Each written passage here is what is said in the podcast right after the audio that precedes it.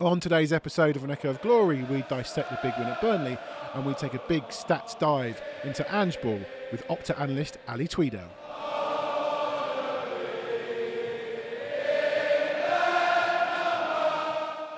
Welcome to another episode of An Echo of Glory. Joining me today, as always, Gary Diamond. Good morning. Sometimes with us, uh, Jake Robson. Hello. Uh, and I've changed. We've changed the formation today. Uh, playing right back to the side of me, uh, Ali Tweedale from uh, Opta Analyst. Welcome to the show.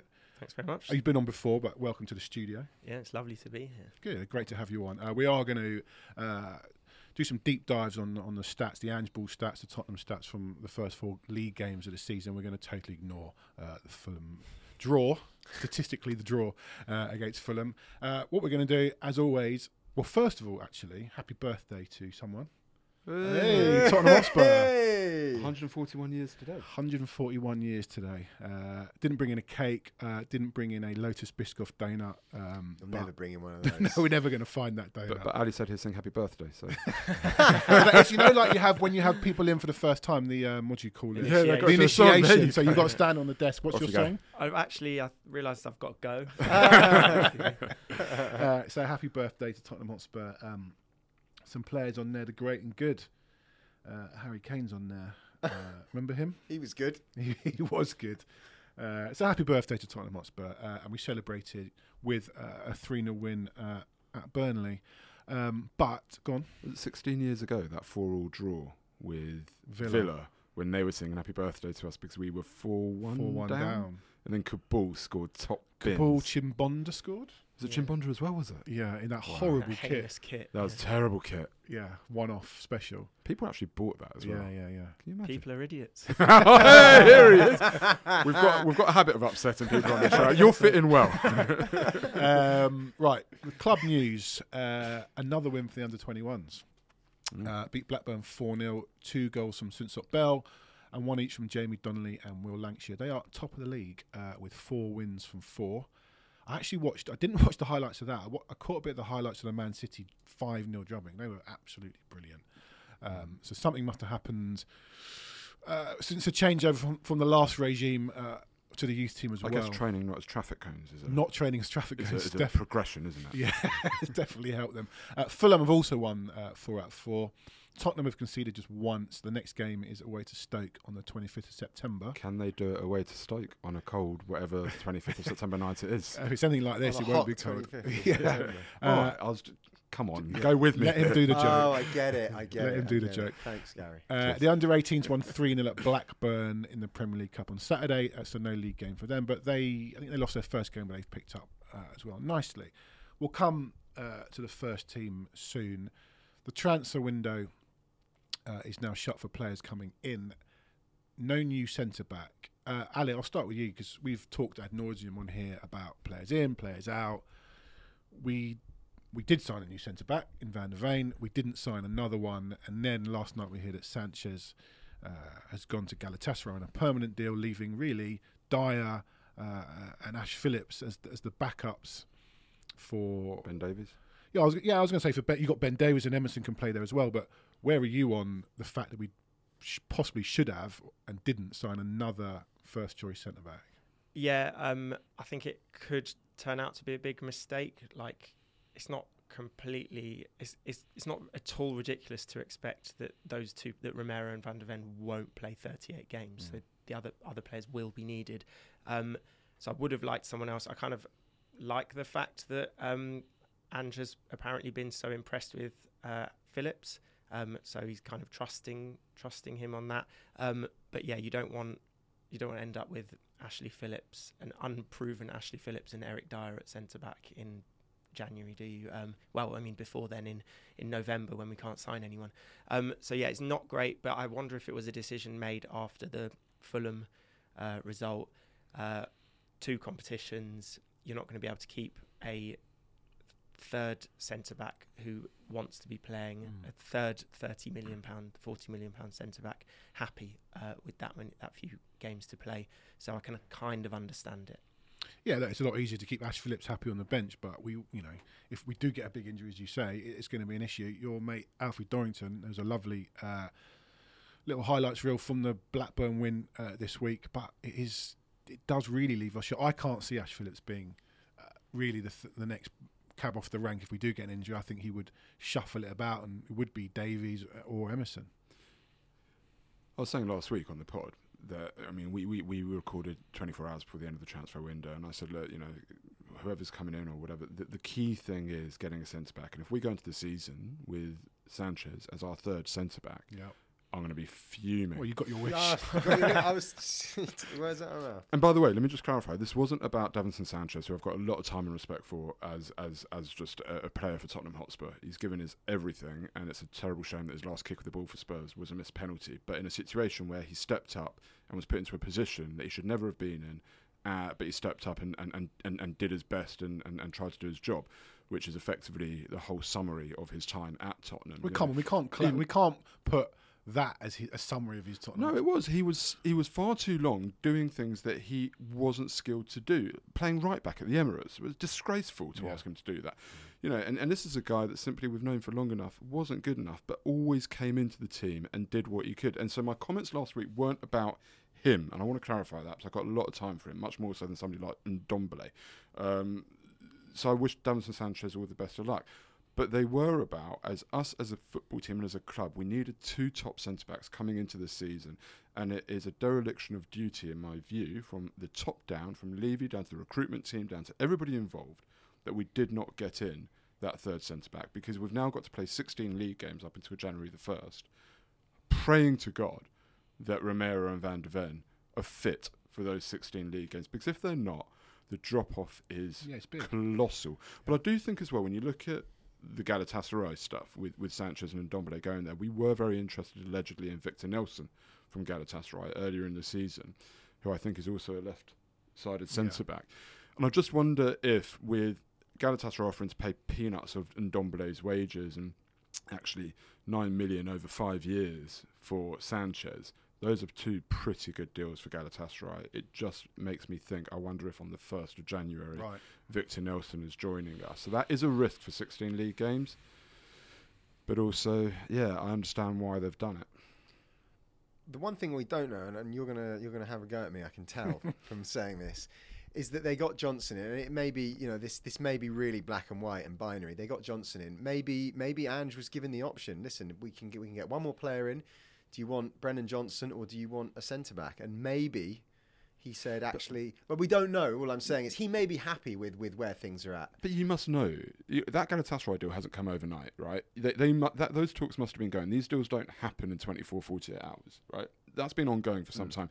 They must have had a good idea that Sanchez was going.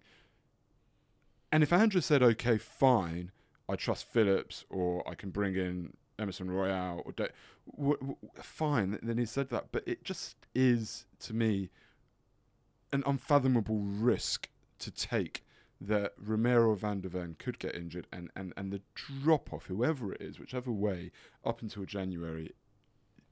And then again, you know, even if Sanchez had come in, the drop off would be huge. But it's it's kind of a little bit more, you know, manageable, isn't Well, I it? think as fans, that's how we see it. But he may see it. He may see actually the way Ash Phillips has played. I see him fitting in instead of if Romero gets injured. The way Ash Phillips has been training, yeah, this guy can cut it. We don't know. That's what I'm saying. And I was all for, you know, saying that Dorrington should be our fifth centre back this season, or, Yeah. or, or, or a young centre back should be coming through. I think he still will be because I think the names we've mentioned, Davies Emerson, will be uh, above him on, on, on the list. Yeah, all, and, and all fine. And if Phillips gets a few minutes here and there or whatever it is, and, and Dorrington comes onto the bench, I think that's great. And I'm all for the promotion of youth. But this is putting a lot of strain on the squad. And the other thing that we mentioned just before we started talking was the other option that we had was if Udogie got injured, you had the option of moving Van de Ven out to left back. That's gone. Can't do that now. Mm. So do you know what I mean? It's weakened. It really has taken away a lot of options throughout the squad. Right. Well, we've also we've got rid of Sanchez and Dombele. Reguilon's gone. Tanganga's gone. Rodon's gone. Spencer's gone. So this clear out is happening. The fresh start that Ange wants. I think we're kind of kicking a can down the road for 12 months with those players coming back. But I think most of those have played their last game for Tottenham. I mean, Dombele hasn't played for us since he walked off uh, against Morecambe in January 2022. Um, I don't think it's worth our breath to even talk about. No, no, but. Ali, last year Arsenal, I believe, uh, made the fewest changes to their starting eleven. I think Chelsea had a habit of doing that. I think under Conte, They did. it will help us. We've said on this pod before that not having Europe will, will probably be a blessing for this season, but we really do. It's like the old days, you know, when teams used to win titles in the 80s by playing like, you know, 13 players. Um, we're kind of going to have to have that, aren't we? Yeah, you have to get really lucky. But I mean, I th- personally, I think we need to be realistic, and uh, I'm not getting too ahead of myself after four games. I think it's been really, really, really good. But realistically, with this squad, uh, we're not going to be challenging. I don't think we're not going to be challenging for major honours, and you just have to. We're going to have to be lucky to uh, even push for the top four with the with this squad. Uh, well, with this, I just mean in terms of injuries, Right. we're going to have to be lucky with injuries for sure, as you've been as Mm. we've Because just of been the drop discussing. off. Um, because of the drop off, uh, bang on, yeah. Um, and I also think a real concern with Romero will be suspensions as well, because um, You say I'm that. not- there's- he, there's he, he and Van de Ven haven't apparently. You, you probably know better than I, but apparently they've not made a foul between them this season. Well, some of the clips of Romero, I, think, like, I don't know quite how he got away I'm not sure if he had, he might not have been given, but yeah. Um, but there's That's fair. there's been a huge increase. I won't go into the details, but there's been a huge increase in yellow cards this season Mm. because of the new in, uh, directives on time wasting and. Uh, Well, we were talking. I. I was a victim of this on Sunday morning. right, right? exactly. I It's got from one of those. Vi- right, to, victim. right down to the Victim. bottom. You deserve everything. The poor ref. The poor ref. Yeah, yeah. He was a poor ref. um, Hopefully he's listening. yeah, we might be because I know that he's a big Spurs fan. He actually wrote a book on Spurs years ago. I think the George Graham book. He was What- listening. Don't Mark suck up. Don't suck Mark up to him Jacob, now. if you're Mark Jacob, if you're listening, He's just turned off. don't put it through, please. I can't pay the fine. um, I just think there's a there's also a worry with Romero uh, in particular that there, there could be a Yeah. suspension. Um, but yeah, we are going to be have, have to be lucky with um, with injuries. I think less so in uh, midfield. With I think Maddison is absolutely going to have to be playing every single game. But I think maybe. Uh, I'm not such a hater of Højbjerg. I know he gets a lot of a lot of stick, and I think in, in the number eight positions we're we're quite well stocked. And in the front three, I'm actually quite happy with what with what Mm. we've got now. We've got Brennan Johnson. I think competing only on one front for the next three and a bit months um, is okay in those positions. But I do agree in defence we're gonna have to we are gonna have to be really lucky. It's a good point about Højbjerg. Mm. Really divides opinion on social media. I don't not sure about the opinion in this room. You've said you're a fan or you're you're not so fussed that he's left. I think it's key the way we've played. that Someone like him is still in the squad and comes on for those 15 minutes when you're closing out games. There was a point against Burnley, and we will come on to the game where the first 20 minutes, Sarr was all over the place. And I was like, Mm. he actually might need to bring on Højbjerg here because I felt as good as Sarr is, he was th- Burnley were playing between the lines, and we looked a little bit all over the place. But I'll ask you, Jake, first. He was someone who was linked to leaving the, the, the club, and people on social media seem to be delighted about that. Where are you on on Højbjerg I- still staying? if he if he listens to anything that the fans say, I feel really sorry for him because when he arrived, he was seen after a few games. Oh my goodness, this is the player we've needed all this time. Somebody a bit solid, get the dressing room together, brilliant leader. Yeah. You can see him kind of commanding things out on the pitch. And I think the problem that he's suffered with is he's sort of almost he's kind of one of the beacons of how bad we were almost or how how boring and how unadventurous the football was last season Yeah. because his role essentially was as a two in midfield to sit there and do nothing. So a lot of the fingers are pointed at, well, we've got no creativity. Højbjerg's not good enough on the ball. His passing's not good enough. But actually, in the Ange role of sitting as a six, or as you said, to come on in the last 20 minutes, he's a very calm head. He, he's actually not that bad on the ball. He's obviously good at tack. You know, his positional sense is pretty good. I think I think there's more there's more time to run in the Højbjerg Especially when the apparent trade would have been him to to Spain and then signing Conor Gallagher, who I like, but I for me that wouldn't work.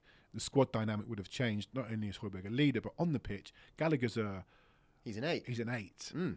We need. We, for me, I'm very delighted Højbjerg stayed. What, what- what what defines an eight these days? And, and Ali, you might be able to help us here because I, I see sort of Maddison as, as a true eight, that true creative midfielder, and I actually think the way that that Postecoglou plays is is with a six, your your sort of anchor man as it was back in the day, your eight, which is Maddison, and then a box to box midfielder. Okay, which is what Sarr is at the minute, what I can see Bentancur coming in to do, and which is what I saw Gallagher coming in to do. Um, I, I don't think Gallagher's an eight. I think he's I don't know would that be a seven? Would, would you would you just that box to box midfielder that's up and down the engine room of the team, as it were.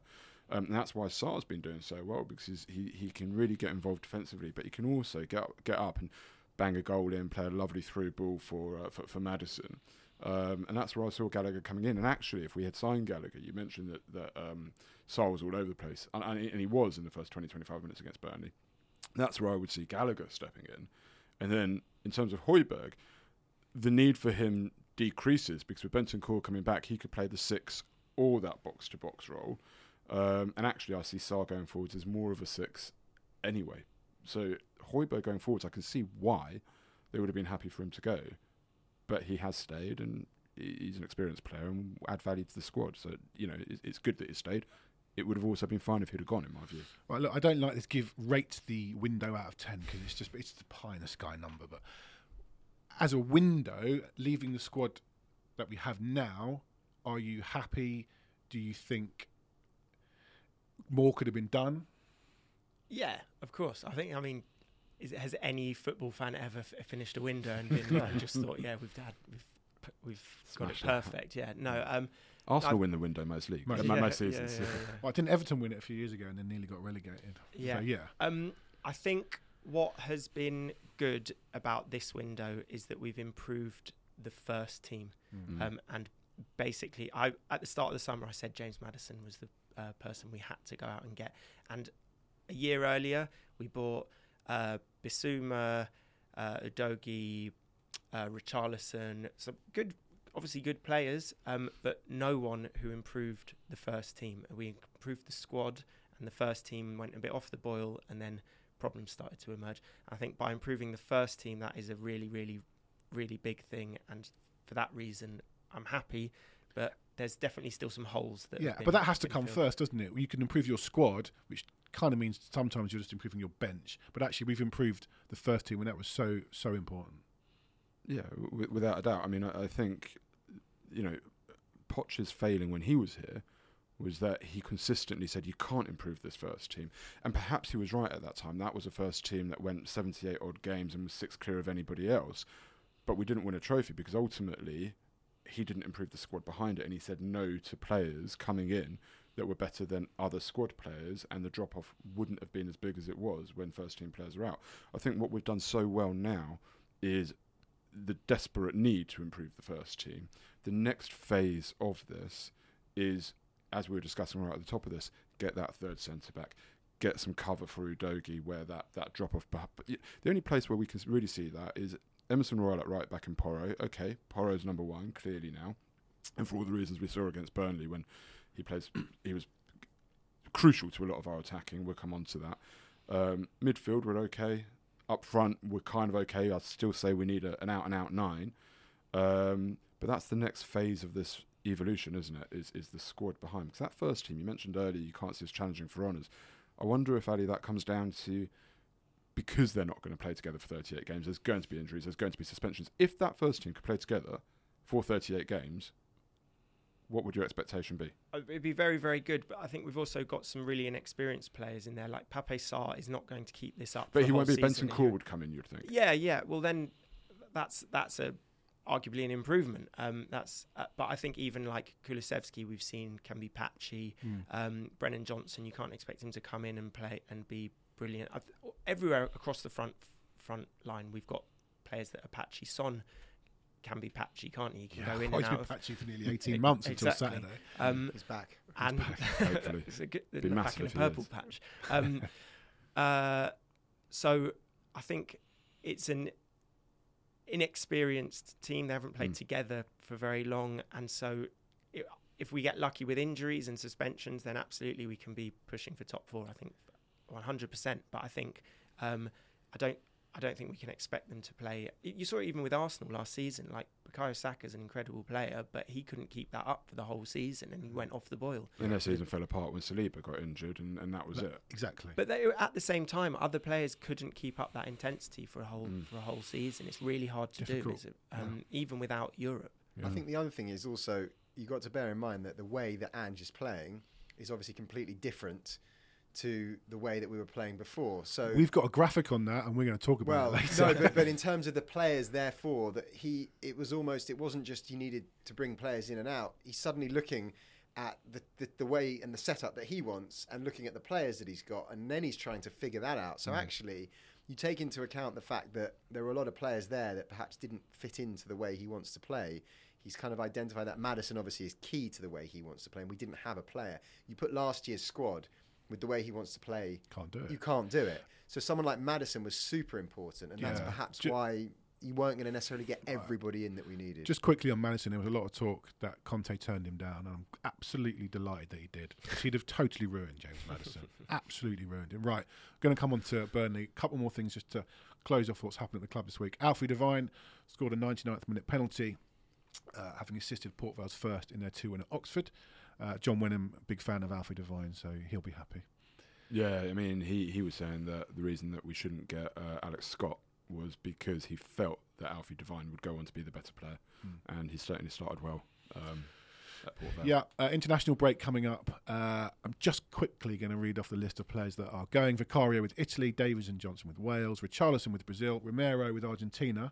Uh, that can Please sometimes cause Please, please come, come back. back. Please come- Uh, Van de Ven is in the Netherlands squad yet to make his senior debut. Bissouma uh, with Mali, Højbjerg with Denmark, Pulisic, sorry, Pulisic, Perisic with, with Croatia. Uh, he'll be playing for them forever.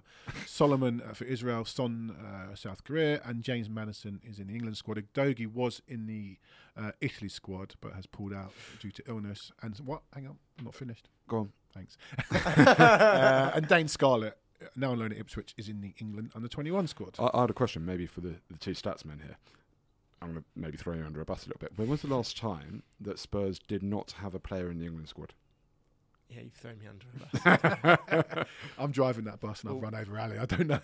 Well, Harry Kane was in every England squad. No, but I mean, but uh, Uh, Spurs, I feel like we've always provided players to that England yeah, squad. even in the sort of Defoe genius Yeah. era, we had there was a time when we had three or four. But we do have one, so no, that's the point. Thank, Yeah. thank goodness for James Maddison, because it would be a real shame to have an England squad without a Spurs player in it. yeah. Right. Saturday. Um, smashed Burnley, didn't we? Basically, uh, we we talked with uh, Adam Cottier last week about Burnley and how they were going to be open and expansive, and that would uh, play right into our hands. Uh, and Adam Cottier was right, and it did. But for the first twenty minutes, certainly for the first four minutes, um, we looked a little bit all at sea, and you expect that from away from home. It's a tough place to go. Blah blah blah. There's no easy games away from home in the Premier League. Porro got done, and Porro uh, defensively is for me still an issue, but I thought he had an excellent game. Mm. But even after that goal, we were very quiet for 15 minutes, and as I said just before, I thought he maybe could have taken Sarr off. I'm glad he didn't, um, but wasn't the best start. It, it, yeah, it was it was a tough start. They came out all guns blazing. They got the early goal. Um, it, it it points to. I mean, look, we were saying last week that um, a team like Burnley and the way that they're going to play against us is a team that we have the better quality player. We should be beating if they're going to be trying to play like that. And I said I was more concerned about a team like Sheffield United who aren't going to play like that. And I back us obviously to beat Sheffield United at home in a couple of weeks. But that sort of a game presents more concern for me. But you know, after the first couple of minutes, I was sat in there like a little bit nervous about. But it did just take the team some time to adjust and, and react. And, I, and actually, I hope it's something that they learn from because they will go away from home to teams like Arsenal coming up in a couple of weeks, and they won't have that opportunity to come back in the way that they did and take control of a game against a team like Arsenal. So it has to be a big learning curve. But the impressive thing was the character they showed. They hung in those first 15 minutes and then they found their way and they went on to absolutely smash them. The only other point, a slight point of concern, sorry for me, was Burnley still scored two and very easily, but from a world class save, could have had. But we know this. We've talked all along how it's going to be This up and down wanted. all season. We wanted fun football, didn't we? This is- we wanted but- goals at either end. No, no, I, and I appreciate that. I'm not complaining, but I hope we do tighten up going forwards somehow because for a team like Burnley to have potentially scored three perfectly good goals by cutting us open is a bit concerning. I, I actually think, in that sense, it was perfect because got the result, Mm. scored five goals, massive confidence boost, and a shake up. like Mm. a wake, a bit of a wake up call that you're like, right, the the forwards get a. Son comes into international break having scored a hat trick. He's absolutely buzzing. Solomon played really well. Um, Maddison is just loving life. There's so Mm. much good feeling about the about the team, but equally there are improvements to be made. Yeah. We're not going into the international break thinking we're, we're absolutely perfect. Well, the last international break uh, came on the back of the three-all draw at Southampton, where Conte had an absolute meltdown. So the feeling going into this international break uh, is much, much better. Uh, the second, the, the equaliser was very much out of the old school uh, counter-attacking style that we'd seen in the last few years. Um, and for me, that was really interesting because look, you're not going to score the same goal every week. But I was in my head, it was like Ange ball goals are all going to be with six players flooding the box. But we mixed it up, and one of two brilliant passes from Porro uh, to Son, and great to see him bag some goals. I mean, the I, without putting too much of a damp, the defending for that first goal was pretty poor. the pass came across to um, Solomon. to Solomon, and both the centre backs or the defenders there bo- both went with him. No, and the Son's just there. I mean, it was it wasn't good. But as far as I like your point, the um, the Thank mentality. the, but What episode? though. Episode 19. He's finally agreeing with it. the, the the the mentality that um, that they that they held, and we've seen it in actually at least three of the opening four. We went a goal down away at Brentford. Mm. United had a couple of good early chances and were really on top, and we we, we bounced back. Uh, Bournemouth, we were a bit more we were a bit more in the game, and then obviously, as you said, we went a goal down, and, and that's just something that we. It's taken at least forty-five minutes, the old joke, to start playing. In it, certainly last season, but you know we're just we're just bouncing right back under Ange. A- And I think this was the interesting thing as well was we went a goal down, and whereas in the past we would go a goal down Mm. and bit bit nervy, are we actually going to get back into this? The first fifteen minutes, yeah, okay, we weren't playing well, but I was confident that at some point We would have a we would get Yeah. on top of them, and Yeah. I was very confident that we would get goal or goals uh, and and go on to win. You said at 3 1, Vicario makes that save, which was a very good save, and 3 2, it's a different game. I actually didn't feel like it even would be. I just felt we'd score again and that they we'd score enough goals to win that game. Yeah. And I still think we'd have won. Don't get me wrong, but three two and Turf Moor's bounce Gets them in up, and it gets yeah. them up. It is a harder. It's a much harder game than it. not not that it turned we're out be. obviously uh, really that bothered, but I do think going forward, I, I think we that we might look back on this game and think that was a better win when Burnley maybe put a couple of teams away at home. I I was think about to say, I think, and I think Burnley will improve Mm. uh, as the season goes on. I think Kompany is going to realise he can't play quite like that against the teams as good as Tottenham, and so it was actually a really good time to play Burnley. Yeah. Hopefully they get better and make things more difficult for our rivals. Yeah. Just on the starting lineup, Richarlison started. There was a few whispers on Twitter that he was injured. I don't think you have an injured player on the bench. However, like the knock might be, I don't think that was because Richarlison was injured. I think that was because he's seen enough of Richarlison in the first four games. But also tactically, I think it wasn't the game for Richarlison. We saw the counter-attacking goal from from Son. Um, Son, Richarlison might come back in against Sheffield United, who will sit in, Mm. uh, and it might be a game for Richarlison to pick up pieces in the penalty area. But I actually said before the game on Twitter, I'd have started Richarlison today.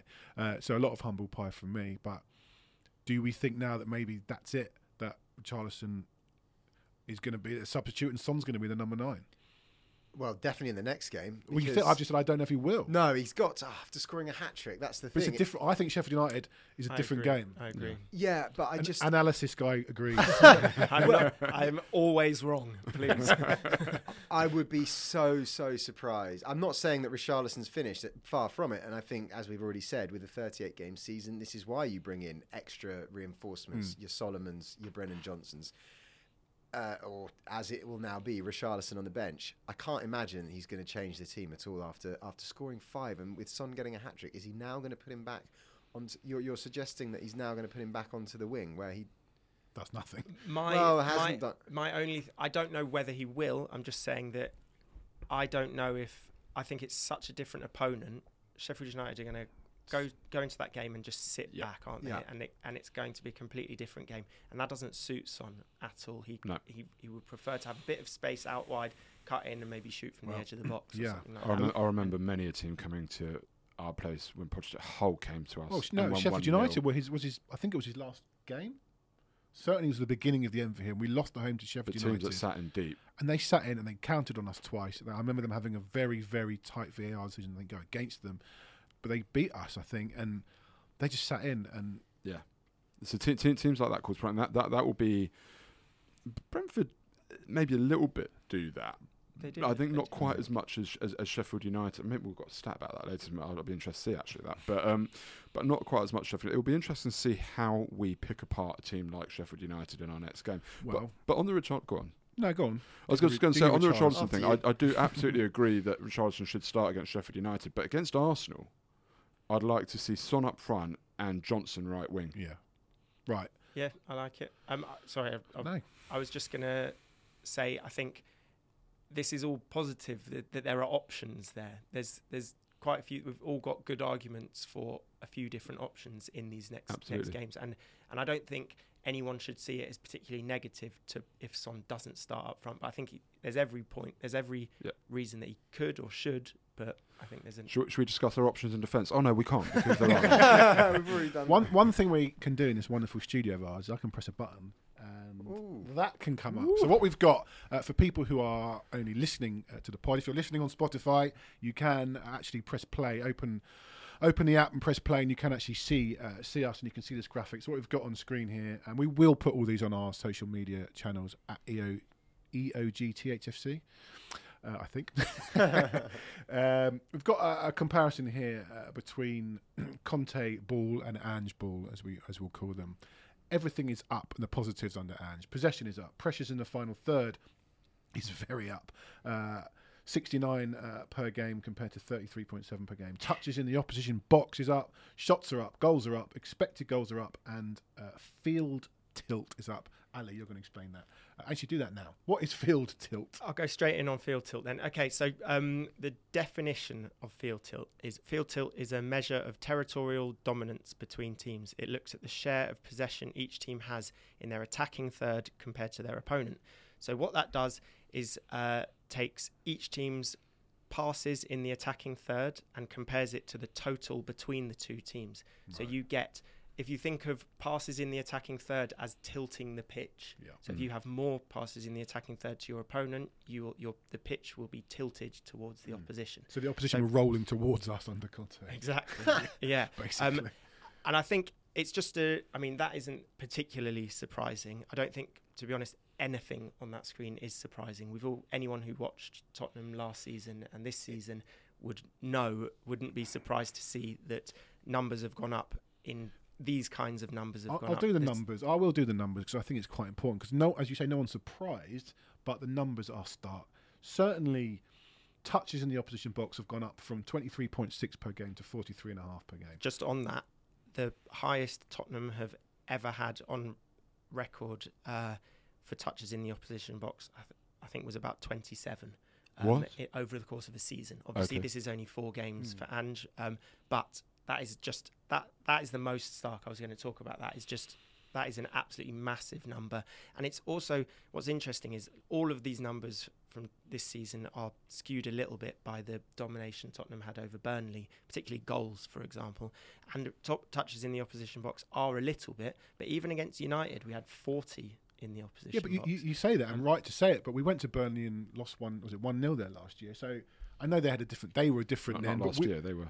Two years weren't ago. S- sorry, two years ago. Um, all right, so that can't come up on here. But we went to these teams last year and, and didn't play like that. Mm. So whilst I agree, Burnley gave us the ball and allowed us into their box so often. We have played against teams like that last year and did nothing. You might say that these numbers will, will start to sort of, I don't want to say even out, but plateau or whatever over the course of the season. But th- which they which they will. they will. They will. but it, it's certainly a hell of a good indicator as to the direction. Exactly, and that's the main thing is just how stark the dif- difference is. I think um, generally, uh, I think we spoke last time I was on the pod about um, Postecoglou tends to have slow starts, and um, that's because his way of playing is so particular, and players often take a bit of time to get used to them. So Celtic lost three of their first seven league games under him, which is crazy to think because Celtic win every single game. um, but the the fact that Tottenham have t- the Tottenham's players squad have taken to his ideas so quickly, and these numbers are so stark, is a really, really, really big positive. I think these numbers will plateau a little bit. Yeah. Maybe possession won't quite so much. Um, I mean, expected goals numbers are really good, but that's not crazy. That could that could keep up. Shots is uh, these these numbers could stay sort of near that number. I think just the point that this graphic is trying to make is just how extreme the difference has been Mm. from this season to last Yeah. already. I said after the first game, I wouldn't be surprised if we score. I'd bank us now to score two goals a game, just looking at the way we played. But going back to what you're saying about Postecoglou making a slow start, it goes back to a couple of things that I've been saying. That firstly, some of the players that we have there weren't quite as bad as people were trying to make out based Under on Conte. under Conte. Well, I mean, yeah. it's a a It was the way he told them to play. Absolutely, and it, and it also the other thing that a lot of uh, the detractors said when when we announced that Ange was going to be the manager, oh yeah, but he's done it only in Celtic and and in Japan. But the fact of the matter is, when you put him with better players, maybe he can have get results quicker, and that's basically what you're You said saying. about Celtic. I looked at his start at uh, uh, Marinos in Japan. wasn't a great start there either. So Mm. it, it takes time, and I know you. We haven't got this graphic, but actually there is a, an optographic doing the rounds that we've had the e- second easiest start, Yeah, which I was uh, which I disagree with. I was going to come on to. I mean, this is uh, you can't take this as complete gospel, um, but it's what we did before the start of the season was compared uh, each team's first five games using. Uh, something called our power rankings, which is a very technical thing, which I won't try and explain, but it basically tries to rank every team. There's 13,000 teams compared and gives every team a rating between 0 and 100, 0 being the worst team in the world, 100 being the best team in the world. Manchester City, 0 was a Tottenham team Conte. that I can't remember the name of um, now, uh, but a team that you wouldn't have heard of. D- d- And- does, it, does it take into account home or away? Uh, this this didn't. This didn't. So, so uh, yeah, all right, okay. Um, um, there are flaws. There are flaws, Yeah. but there, like with anything like this, there are flaws, and you also are comparing, say, I don't know, Sheffield United last season to Sheffield United this season, Brentford last season to Brentford this season. We don't know what they are. yeah, what It's, they are it's going to literally be. just on Um, paper the power rankings without any other consideration or any other factor. we I want we say- want Ali to come back. was Don't- going to say, he's don't- don't- I wouldn't say I wouldn't say that this is officially saying Tottenham had the second easiest start. I'm saying that generally speaking, they had an easier start than lots of yeah, other I teams. think That's and fair. that is I think that's and I think we can agree Um, that on paper we would have said we'd like to go to Brentford and get a point. We should Uni- be beating United Burnley at home, you'd hope to But, win, well, and Burnley hadn't- and Bournemouth. had, had yeah. never beaten them at the Tottenham st- new stadium until then, Yep. so not necessarily. No, no, no. I think before the season we said, "Oh, I don't fancy uh, Brentford away in the first day," and then, we, and then we've got Burn- United coming to us on the and second Burnley game. away might have Yeah. looked like a tricky, tricky fixture before the season, but then they've come out and clearly it's not, it's not the case. But anyway, um, I think it's, uh, it's just an indication that there is lots of there are lots of hard games to come, and if you actually look over the first ten games, Tottenham's run goes from the second easiest to the easiest. And even though they've got Arsenal and Liverpool to come, it's just a fact of playing all three of the promoted teams in Mm. that time Yeah. not playing City, not playing Chelsea, not playing Newcastle. You, you'll have played Um, Arsenal, Liverpool, and United. yeah, yeah, but other teams Yeah, will have other played played Yeah, more, more yeah, than yeah, those yeah, teams. yeah. It's it's not completely scientific. It's just just that there is there are a lot of. I Hey, think but who it- cares if you get momentum out of having easier games? And- then that's And, And what- also- how did Arsenal start last season? They had an unbelievably easy run at the beginning of last season, Yeah, which yeah, built the momentum. Palace away, first game was was tough, but once they got through that, their run was a joke. But I think it's really season. interesting because we have, and we said it, we don't want to get, we're not going to get carried away. We have got two graveyards for points for us coming up, which is Arsenal away and Liverpool anywhere happens Yeah. to be at home. We, they are now the only team we've not beaten in the league at the Tottenham Hotspur Stadium. I know we've got Sheffield United coming up, should be a gimme, but we don't know. It's, prob- it's There's probably no easy games in this league. it's probably a good thing uh, to have the new style of football against an easier I'm doing inverted commas Yeah. with my Yeah. hands to anyone listening um, start and then that horrible run near the end of the season where they where we know a bit the players know each other a bit more Mm. Agreed. hopefully. Yeah, Agreed. yeah. One thing I want to compare the current team to, and Gary, we talked about this uh, this week off air, is Tottenham under Ange to the last time we were really good. Um, not just three months under Conte at the end of that season. Uh, it is under Poch in 2016-17 when we when we finished runners up. Uh, again, uh, this is a, a visual for those uh, those watching us. If you're not, we'll put it on our social media. Uh, again, if you're watching on Spotify, make your screen bigger and press play. Um, things are up. Uh, possession is down. Uh, regains in the final third are pretty much doubled under Ange. Touches in the bo- opposition box are, are higher. Shots are higher. Uh, goals per game are higher. Expected goals is slightly up, and field tilt is actually is actually lower. Um, again, again, it's a small sample size, but this is what we wanted. We all talk about bring, getting our Tottenham back. I think in the short term, getting our Tottenham back is getting back to the sort of the way we played under Pochettino. Yeah, absolutely. And I think, like you say, this is a small sample size. Uh, keeping up something like 2.26 goals per game over an entire season is really, really, really crazy numbers. Yeah. Um, so I think things like that will level out. And there are just, again, just so many positives from uh, from this that we are even comparing the two, I guess, because that was Tottenham the best, certainly in my lifetime, um, uh, that uh, I've ever I've ever seen them. Um, I think again, like it like we said, a small sample size. It does kind of slightly highlight some differences. Um, so regains in the final third, everyone thinks of peak Poch as like Mm. crazy pressing. Um, that wasn't it, that 3.8 is still quite a, a is still a decent number Right. for that. Mm. I had to change this from pressures because we didn't have pressures.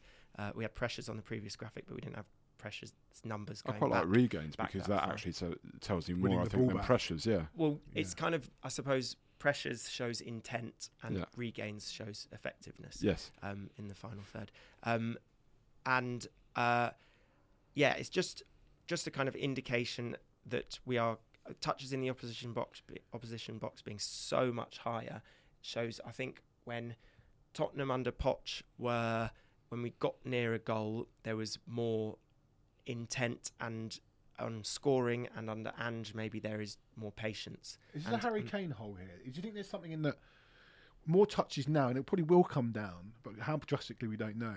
Is that other players now are getting into the box where did we, is this is there any reliance on Kane in these numbers? I suppose so, and, but there have been a couple of times when I've been watching Spurs and I've been screaming at James Maddison to shoot when he's got the ball yeah, just inside times. the box, yeah. and we did, we Mm. maybe arguably someone might say we've overplayed a little bit um, that close to goal, but um, I suppose that's just a stylistic uh, sort of indicator, isn't it? Um, but I don't know. Yeah, may, maybe previously, maybe if we were playing this way with Harry Kane, those touches in the opposition opposition box.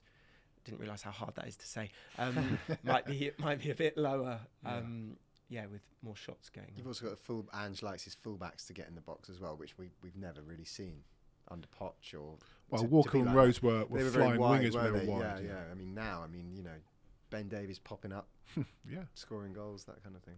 I think w- it's a very small sample size. We can't stress that enough. And you know, Opta tells us it's the second easiest start of the season. So perhaps Stop criticising. I'm not criticising it, like, but but but you know, th- th- so so let's just emphasise it has been a favourable start. But these stats sort of show me that perhaps we are more efficient with, with our possession and what we're doing under Ange than we were under Poch because our expected goals is higher, um, our possession is slightly lower, but you know we're doing a lot more with the possession that we've got. Um, so it shows me that that you know we are being a little bit more efficient. And something that we touched on as well earlier is that I don't think we had as much under Poch was was that sort of more direct breakaway goal which we saw uh, for the equaliser against Burnley with the ball over the top from Mm. Porro. Um, and, and we've done that a few times with Poch, especially sort of at times. It did feel as though we'd pass aimlessly along the back and we'd have a lot of possession, but we weren't. Sometimes without Eriksen picking out that final ball, it felt like we were unsure. And I mentioned Hull earlier. I remember Hull coming and parking the bus, and they beat us one 0 I think it was. And you know there are a number of games under Poch that went along that sort of route. And Sheffield United may prove me wrong, but I'm confident now that actually we break down even deep block teams better than perhaps we even did under under Poch. And these numbers would seem to start to point towards that. And I think from just watching the first four games, the, the the main difference in the way that we build up the play is is that intricacy that we have in midfield with Maddison and with Bissouma. Obviously, we had the likes of Alli and Eriksen, but Eriksen would often find himself much higher up. And the way we're playing through the middle, I think, is what helps you to break those teams down because then you've got the guys out wide who can find the space, and then you've also got the fullbacks who are there as well. It's just overloading the midfield in a way that I- very few te- you view, very few teams are doing this. I mean, Man City are doing it, Well, Arsenal slightly. But I'm going to mean, name just- drop here and pick it up off the floor. I was with Owen Hargreaves yesterday, and he actually said, "I think you've possibly got the best midfield in the Premier League." and I think that's what we're seeing. I think that that to me, in terms of you know these num looking at the numbers is great, and obviously the way we played under Poch. I mean, at times, let's not forget, we struggled on on occasion to break teams down, and I think the way that we are playing now will hopefully, hopefully, kind of put that almost to one side. And you may concede, but you might you shouldn't struggle to break teams down. I think, yeah, I think we'll, Tottenham should be in a much better position to break teams down. Um, but I mean, even City struggle at, at times Yeah. um, to team. where Some teams are just really, really, really good at defending, and it won't be a problem if uh, if there there will be games that Tottenham don't aren't able to break teams down. I do think another thing to mention uh, is I think part of the reason that uh, Spurs signed Maddison to play this way, Mm. but an, a little added bonus with Maddison is I think over his entire Premier League career, he's the top scorer from outside the box. Mm. And when you come up against those teams that are really, really deep, if you can get players like Maddison, Son, even Kulusevski into those positions, we've that Spurs now have three players who can score from distance. And back when the in the Gareth Bale the Gareth Bale season, it was that was the way we played was just to get the ball to him and score from outside the box. And that is that is another way to beat a low block. And We- Solomon as well. Yeah. Loves He can hit. He in on- does. He Yeah. does hit a good shot. Do you mind? uh, Just one quick question, if you have it available, is we haven't looked at Is XG. bus Yeah, it, it might be. It might if you haven't got it available, but the XG against under Poch versus the first four games. Have you got it? No. I could I could get it if you were to talk amongst yourselves. I could get I could get Oh, it. let's talk amongst ourselves. Have a ourselves. quick look. 'cause That'd be interesting. I want two things. Um, I don't want us to ever lose a game, right? I don't. But it'd be really interesting to see how we lose our first game. Because if it is at Arsenal, we know how we lose at Arsenal. We just let in lots of goals. the and ref, the ref gives them something. ref gives them something. I'm not. No, no, the ref doesn't give them something. The ref is fair. And Royal makes a silly challenge and deservedly gets sent off for something that nobody else gets sent off for. Fine, yeah, got it. Cool, carry on. But you know how we play at Arsenal. I mean, very interested to see how we go at Arsenal. I'm interested to see how we. I think if we lose, though, we'll, there'll be goals in it. If Fine, we but I lose mean, 3-2, we're gonna lose at 4-1, some point. something Five, like five two, isn't Yeah, it? I mean- Yeah. It was two in a row, wasn't it? Once. Look, that I'm interested to see how we react and how we lose a game. Because if we do lose to Arsenal, we've got to react against Liverpool. It's going to happen. Interested to see what happens when it does. Second of all, Ali mentioned this James Maddison. We all sit here and go, "Oh, wouldn't it be great if Maddison was pinging crosses in to Harry Kane?" Do we possibly think that Kane and Maddison may not have actually have worked in this system because Kane would have just swallowed up Maddison's space? I think Kane would have had to be much more disciplined on being an out and out nine and not dropping deep and trusting. I think a lot of the reason Ken dropped deep was because he kind of had to do everything at that time Yeah. for us, right? The Harry Kane team. Yeah, Yeah. yeah. Um, particularly last season. Mm. But I think if he had played in this team, and It's we fu- kind of saw it in, in, in, in- the friendly against uh, was it Shakhtar when he scored four, Yeah. when he wasn't dropping Mm. and and he stayed up front and he knocked in four pretty easy goals for him. It's the irony that actually when Pep called us the Harry Kane team, we weren't actually the Harry Kane team, and we Yeah. probably became it in the last 12 months. I Yeah. also think that the system last season didn't really have a, an eight or a ten, whatever you want to call that position. Mm. And Kane clearly rated Maddison.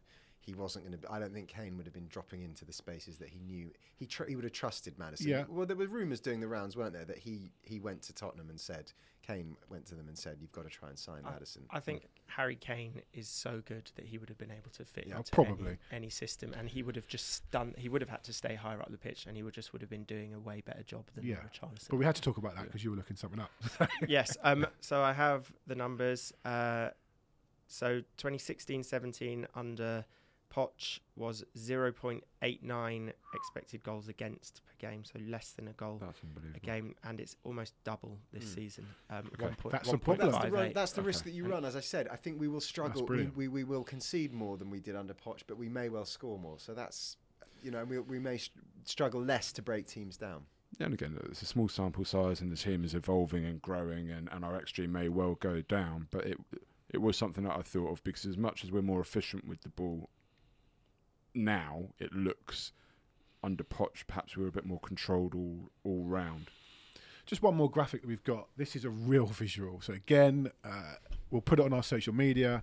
Uh, and, and if you're not, click on our YouTube and you can watch us talking about it. Um, it's, oh, do you know, I really want to get Ali to explain this. so basically, this compares the styles of the Premier League teams' style of play. So uh, up the y-axis, up the side, you have direct speed upfield, upfield, which is the speed at which each team carries the ball up the pitch when they are in possession, and along the bottom you have passes per sequence, which is uh, each time a team has possession, it's how many passes they put together. So in the bottom right, unsurprisingly, way, way, way out, nowhere near anyone else, is Manchester City, showing that they play slow and intricately. Um, and in the top left, you have Forest and West Ham, who, when they get the ball, they get it up the pitch as quickly as possible with as few passes as possible. Um, again, small sample size, yada yada yada. Um, but I suppose the interesting thing is that we've got Spurs in the uh, more in the slow and intricate part uh, section of it, which is kind of unsurprising. But given how much of the ball they've had, I suppose what's what I find interesting is that they're not quite out, um, sort of in front of Newcastle. Say, um, in front of isn't really the right hmm. way to put it, but you know what I mean. More extreme than Newcastle, who have played against really sort of top. Uh, uh, top of the table teams. Um, and I, I personally take from that that Spurs are mixing it up well. And what Postecoglou has done really well, and what we saw with that, um, a couple of those goals against Burnley, is that when you come into a team to a team like Tottenham, who were obviously very played way below their capabilities last yeah. season, you don't throw everything out. If you've got players like Son and Kulusevski who can play, can clearly play this play and ball uh, well, but are also very, very good transitional players, you still use that. And so uh, Postecoglou is using uh, Porro kind of in that Kieran Trippier way. That Kieran Trippier would play those play long balls, um, and Trent Alexander-Arnold does mm. for for Liverpool um, when there's that opportunity to. And Spurs are mixing it up well. So the kind of slow possession is counterbalanced by a bit of that fast attacking play. Uh, it's shown in the game against Burnley. We scored, I think, the Son one of the Son goals was 16 passes, mm. which was only one goal last season. Did we have more? Which was one of the Kane goals at Leeds, 22 passes. But we also saw the quick pass, uh, Porro, Solomon, uh, and then Son for the equaliser. So. Like I said at the start, I think we all thought we were going to get this Ange ball, which would just be everybody standing up front. But he He's clearly such a good manager. He knows when to mix it up. And I think starting Son against Burnley was because he realised we're going to have gaps, and Son's better at exploiting that than Richarlison. Yeah, uh, absolutely. So another big tick for Postecoglou, really. What are we thinking? Well, I'm thinking, is there anything we're not good at? well, I think we'll soon find out. Or what about uh, what about all the fans that thought we'd get relegated when uh, when Kane, when when we sold Kane? There were some of those doing the rounds on social media as well. Okay, back, back in their box. I think basically we're loving Ange Ball and, and, and it's been great. It's been great to have Ali on to to explain what we thought we knew, but, but, but now we know. I'm loving Ange Ball instead. yeah, yeah. We'll send this to Robbie Williams. uh, gentlemen, uh, I think it's a good place to wrap up. I think we've dissected everything. Um, Jake, thanks, thanks for coming back. thanks. See you next week. Yeah, yeah. If selected. Oh, okay. uh, you've done. I'm like, how, how do you think he's got on in the, the right of the back four? I think he's better in the back three, isn't he? Than he really playing a back three. I've had the com- protection of, of right, Ali here. Right. It's, it's been, been, a bit more solid. Bit more solid. Bit more solid. Uh, Gary, thanks for coming on. Ali, obviously, uh, second time on, first time in the studio. Really great uh, to have you on, and, and we'll see you again soon. Lovely. Thanks very much. Uh, so yeah, as Jake says, we will be next back next week, and up the Spurs.